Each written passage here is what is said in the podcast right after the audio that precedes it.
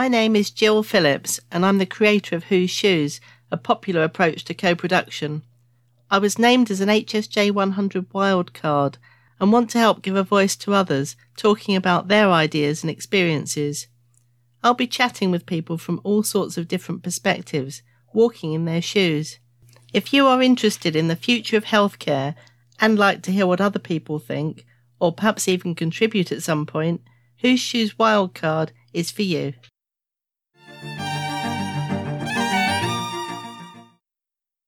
It's Halloween. And of course, Halloween is scary and exciting. And for many people, innovation and creativity are scary too. So it was brilliant when my friend Rachel Wong suggested that we link the two and do a special Halloween edition of the podcast. Rachel's a friend from the cricket club. She's a truly fascinating person. Every time I meet her, I discover more about her. She's the chair of the Edgbaston Foundation, the official charity of Warwickshire County Cricket Club. She does wonderful community and fundraising work. She's the author of many children's books, including some really innovative work during the pandemic. So it's my great pleasure to have you on the podcast today, Rachel. Can you tell us a bit more about yourself and what's important to you? And should we be scared?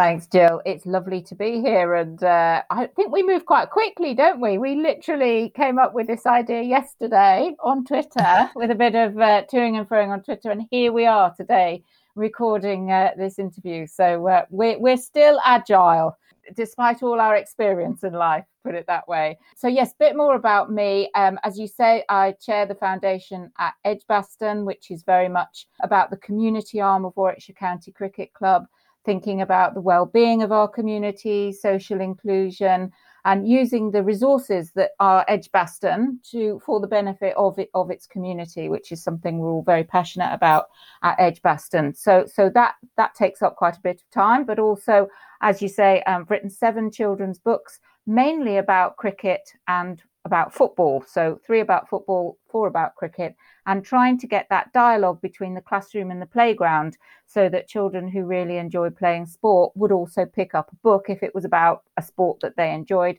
And likewise, children who enjoy reading would then be inspired perhaps by the content of the book and think, oh, I'll go and pick up a cricket bat and, and try cricket because I enjoyed that book. So yes, that that's me really. And uh, I think you're underplaying it because I didn't know anything about the book that you wrote with the children during the pandemic because I thought that was amazing. Yes. Now, that was a real experience. And when we talk about creativity and innovation, yes, I've, I've actually got that in my notes to talk about later, but I'll give you a bit of a teaser. It's called Palmo to the Rescue. And it was a book that actually started as a series of videos during lockdown on the Facebook page of the Literacy Trust um, in Middlesbrough, Middlesbrough Reads Facebook page, and we did a story a story spread over a week in five chapters. And not only did we do it on Facebook, but we did it interactive. So at the end of the day, the children, when they read one chapter, could actually make suggestions of what they wanted included in the next chapter the next day. So it was a good job we were in lockdown because literally I was spent all evening and some part of the night redrafting and re recording the episode for the next day based on what the children had suggested. And when they said things like they walked down the street and met a Brazilian crazy golfer, you're thinking this is a story about a family in lockdown in Middlesbrough, and you know you're really pushing the boundaries of what I can include in this book. But you know, I managed to get most of it in, including the Brazilian crazy golfer. So there we are. Oh, it's such a wonderful story, and I think that's part of how we've connected and become friends, Rachel, because that whole kind of like crowdsourcing and organic and sort of see what happens, make it up as you go along. So you jumped into my Advent series. I seem to remember telling that story last year. Yes. And JFDI, you know, like our conversation leading to this podcast, let's just do it. And yes. that's probably one of our key lemon light bulbs for the session. So we've got various Halloween themes, haven't we, Rachel? Yes. So we've got ghosts, I believe. What, yes. what are the ghosts about? So, yes, uh, ghosts, I thought, were my theme here was don't be scared of the ghosts of past failures. So, you know, a little bit like the Christmas carol, you know, you could lie in bed not wanting to do anything because you're being visited by all these ghosts who are saying, well, that didn't work in the past. And, you know, that was a disaster. And, and what's the point of doing anything? And I think my point here was don't, don't, things that haven't gone well, sometimes it's actually not even your fault that something hasn't gone well. It's that circumstances were against you. Perhaps it was a great project, but it was just the sense that the timing wasn't right or the audience wasn't ready for it. And, you know, my feeling is if you believe in your idea or your product, to keep going and to look positively and think, well, why didn't that work last time? What can I learn from it? Rather than just being scared by that ghost of, of a past failure or something that hasn't worked as well as you wanted it to. So yes, that was my first Halloween theme of, you know, don't don't worry, these aren't really ghosts. It's just somebody in a sheet and actually it's fine it's fine. Just keep going.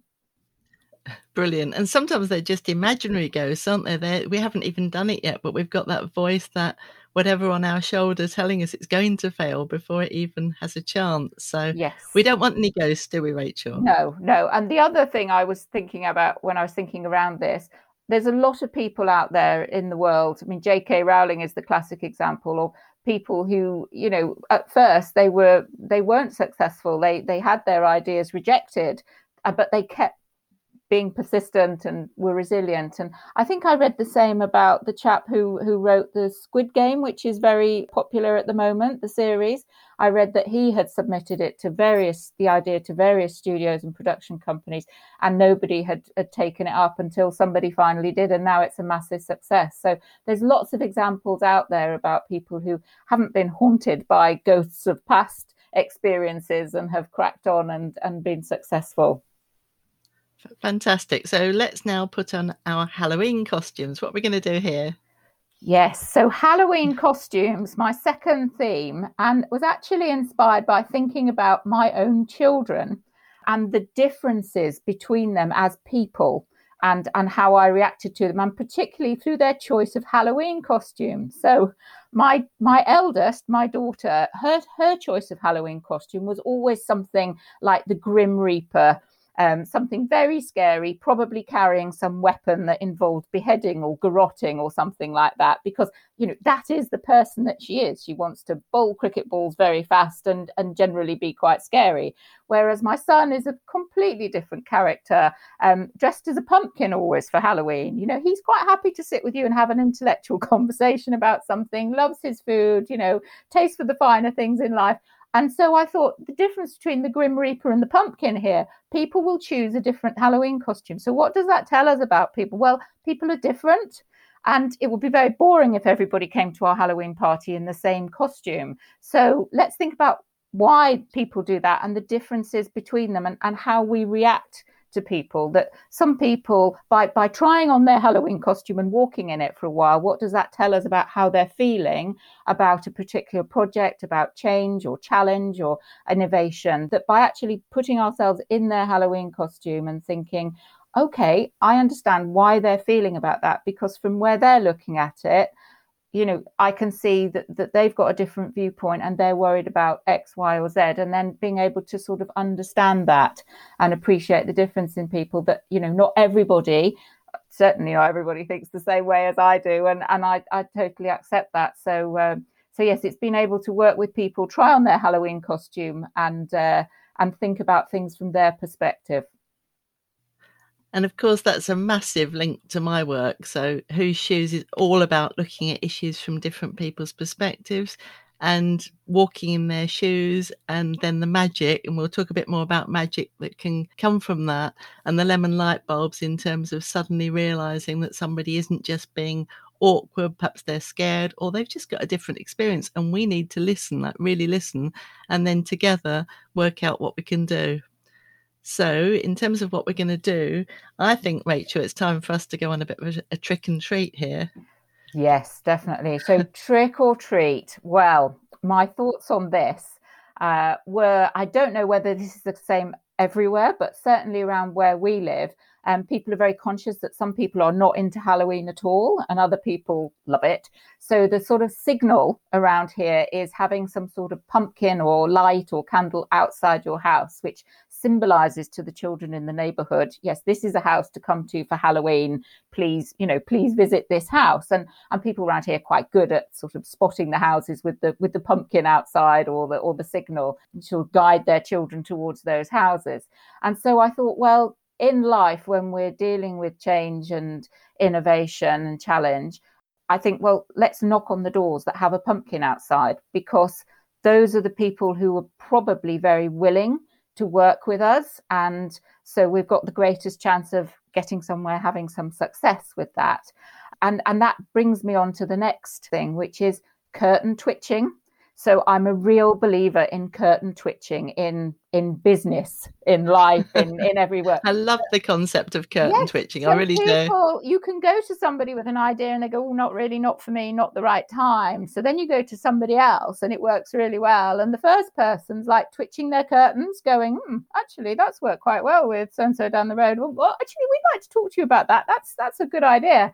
And so it's this concept of curtains twitching and people seeing something working, whereas they perhaps weren't ready for it before, but then perhaps they look out of their window, they see everybody having fun on Halloween and children, you know, having a great time and and decide to, you know, next year put their pumpkin out and join in. So because they've twitched their curtains and seen that it was it was a good thing and they wanted to do it, and I think carrying that on into uh, our everyday lives, into business and the way we work is is sometimes quite a positive way to look at things. And of course, that's where innovation and creativity comes in, doesn't it? And the permission for adults to have fun as well, not just the children, because that's what unites all of us, really. And I think if we can draw people in and be seen to be having some fun, to be, be seen to be connecting and having this community, it's human to want to be part of that. I was thinking of what you were saying just then with the curtain twitches and how my work works when it's exactly that that we kind of draw people in they look and they sort of see what's happening and they want to be part of it. I suppose a bit of a problem for me a bit of a nightmare on the other side is in terms of perhaps senior people who want to roll something out and they feel that they want to plant a whole field of pumpkins as and scale them up before there's any fun or engagement at all. And that doesn't work either. So our approach is very much a kind of grassroots, draw people in. And I love the way you've described it. Curtain twitches will live with me from from now on. and Twitter brings some fantastic curtain twitches. you know that you get the lurkers on twitter very appropriately you know they're not necessarily tweeting but they can be watching what you're doing for a long time and then jump in and that's yes. exciting. Yes definitely definitely. So we, we need some equipment i think now rachel. We need some dragons and witches and wands and a bit of magic those sort of things. Yes yes. So so my next thought was around wands and dragons in particular that are quite recent additions to Halloween and show how Halloween has managed to adapt and develop and and add new things that the idea of Halloween has sort of rolled with contemporary ideas and contemporary uh, programs and films for example. So we've added dragons with game of thrones we've added wands and wizards with harry potter. So 20 30 years ago you wouldn't have had either of those things being so mainstream in Halloween, but we've we've sort of taken what's going on in society and we've sort of run with it and rolled with it and adapted it and kept innovating. And and I quite I like that idea. And going back to the book I was telling you about Palmo to the rescue that we did in Middlesbrough with Middlesbrough Reads team, it started off as Facebook videos and then the lady Ali Potter, who's at Middlesbrough Reads, realised that by putting the text of the story into a booklet during lockdown, she was then able to create a book, if you like, with spaces for children to make their own illustrations. So while a lot of them weren't getting learning at school, this could be something that could be given to schools and, and children could read the story. So they were still engaged in literacy. They could also draw their own illustrations and pictures. So they were using their imagination. And so she did that. And she actually then worked together with her colleagues in social services. And Middlesbrough Council paid for, I think it was 500 copies of this booklet to be produced and given to children specifically who had a social worker. So those children who perhaps most at risk of not having any education at home during that time were, were given this book and it was also given to schools as well. So we had a lot of school children reading this book. And then from there, we went, well, they're loving illustrating this. Let's have a competition.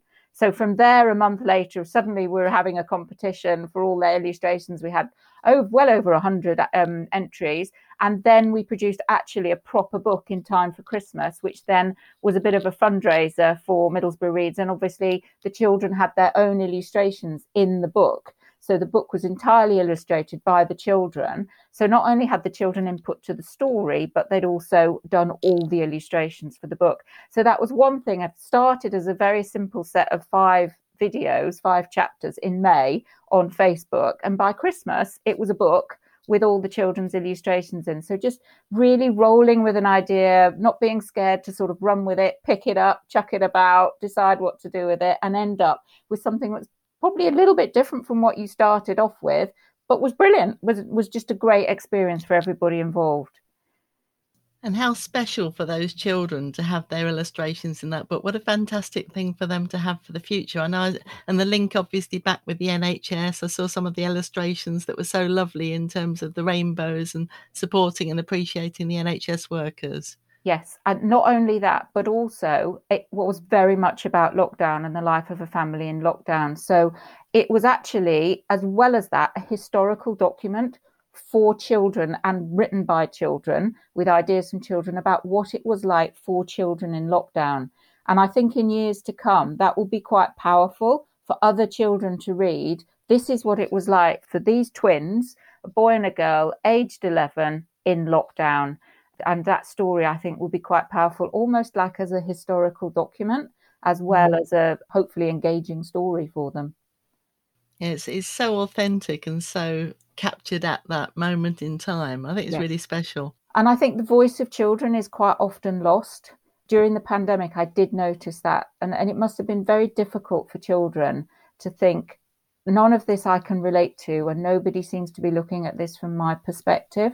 So that was one of the aims of the book as well to, to give children a voice to talk about their experience during the pandemic and lockdown. And I think that whole thing of going with the flow and seeing what evolves and using creative methods, that's something we've very much got in common, I think. And, you know, I know with our work, I don't know what people think about our lemons and our magic and our fun we got into Stella stories. I don't know if you know Stella stories. They're a brilliant way of just capturing little bits of text and photos and videos. And I wrote a Stella story, The Fundamentals of Change with Fun.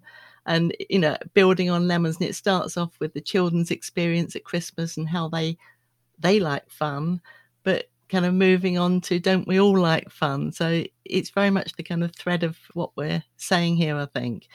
And magic mates. So my magic mate Florence Wilcock, who is my kind of partner in crime on the Maternity Experience Project, she started a podcast. She started to write blogs. Um, we actually did a Stella story for our reports for NHS England. So we'd done a big project, a, a formal funded project together called Nobody's Patient.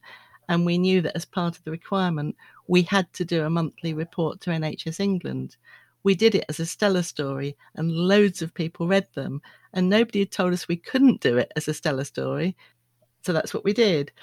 Brilliant. We could have assumed there was a rule. I think no rules is, is another key message, isn't it? Definitely. Definitely. Yes. Yes. And I think that brings quite neatly on to the to the last point, which I've I've just put my you know my fifth point about Halloween is just terror. So what what is the point of of Halloween? What is it actually all about? And I think on a first glance, you would say, well, it's about scaring people and uh, you know creating a bit of terror and havoc and everything. But underneath that, I think Halloween, all of that is a means to an end, and the it is a means by creating some spooky fun of actually connecting with people and spending time with family, friends, having some fun, as you say. So, fun very much being the theme of it. So, actually, something quite different from what, what you think it is initially. And that by being a means to an end, the end game is really important. The outcome is really positive in terms of spending more time with your community, you know, friends in your neighborhood, rather than actually focusing on the scary stuff itself. And and so I think quite a lot of that is is the same with change and innovation. They are means to an end. And the end is always a better outcome. That's what we're obviously working. Otherwise, there's no point in innovating or making change if you're not actually trying to attempting to make make things better. So it's that focus on the end game, which is the outcome rather than the process. Um, and, and again, going back to what you said about bringing people together, I'm always struck when I go somewhere like the British Museum when you look through the galleries of things that have survived from thousands of years ago, a lot of them, uh, you know, apart from the weaponry, but a lot of them are ceremonial bowls, cutlery, jewelry, brooches. They are, there's essentially party wear from thousands of years ago. So it shows us that thousands of years ago, people felt that same need to come together, to mark occasions, to celebrate, to be together as a community. And, and those are the things that were important enough to build out of materials that would last for thousands of years. So I do think it's something within us, definitely, that as an individuals and communities, we do have that need and that wish to come together. And I think that's great. And I think Halloween is, is basically just another opportunity to do that. I agree. And I think that in terms of community and the power of social media, so obviously coming together in person, you know, Halloween, it would be local, it would be with your family and with your friends. But we're so lucky now to be able to connect with people who've got shared interests through social media, through technology.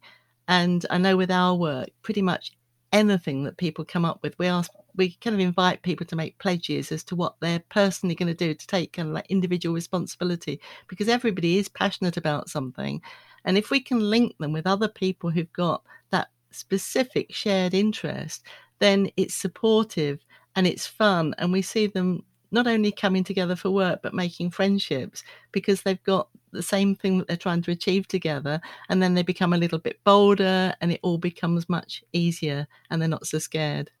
Definitely, definitely. I love social media. Um, and I've made some really good friends through social media. I have my friends who I see in person quite a lot, and my friends who I interact with on social media quite a lot. And you know, I feel they're both friends in the same way. We both have have a connection, if you like, with both groups, and and I really enjoy that. Really enjoy that aspect to my life. We don't nowadays. We don't often live very close to the people who are closest to us. And, and I think it's brilliant that social media has just brought us all closer together, that distance doesn't really, distance doesn't really matter anymore, does it? And I think that just brought us full circle, Rachel, in terms of the agility, the speed with which we came together to put this podcast together, and you tweeting your wonderful room on the Zoom, which I just thought was off the scale of brilliant. the witch was in lockdown with some gin and her cat, and a big box of chocolates that was making her fat. All I want is to fly every day on my broom. Being grounded like this just fills me with gloom. Try Zoom, said her friends. Come join and have fun. Fire up your laptop. Let's get this thing done. She logged on politely, then eagerly said, as she pulled the hat firmly down on her head, I am a witch, as keen as can be. Is there room in the Zoom for a witch like me? Yes, cried her friends. Fill your glass up with gin. Pull up a chair. Let the party begin. Yes, yeah. Room on the Zoom was was created during lockdown. Again, it was just one afternoon, feeling creative, and it was probably my favorite book that I read to the children when they were younger. And suddenly, I just had this moment of this connection between room on the broom and room on the Zoom, and then suddenly decided to work around that and see what I came up with. But yes, I mean, basically, I think that was probably just over 24 hours ago that we had that little exchange on Twitter. and now we've just recorded a podcast on it. That's pretty good. That's pretty good. And I think that, that sums up what we're trying to say to people. JFDI, just do it. Mm-hmm. Thank you so much, Rachel. It's been brilliant. Oh, it's been an absolute pleasure. Thank you, Jill. I hope you have enjoyed this episode. If so, please subscribe now to hear more of these fascinating conversations on your favourite podcast platform. And please leave a review. I tweet as Whose Shoes. Thank you for being on this journey with me, and let's hope that together we can make a difference.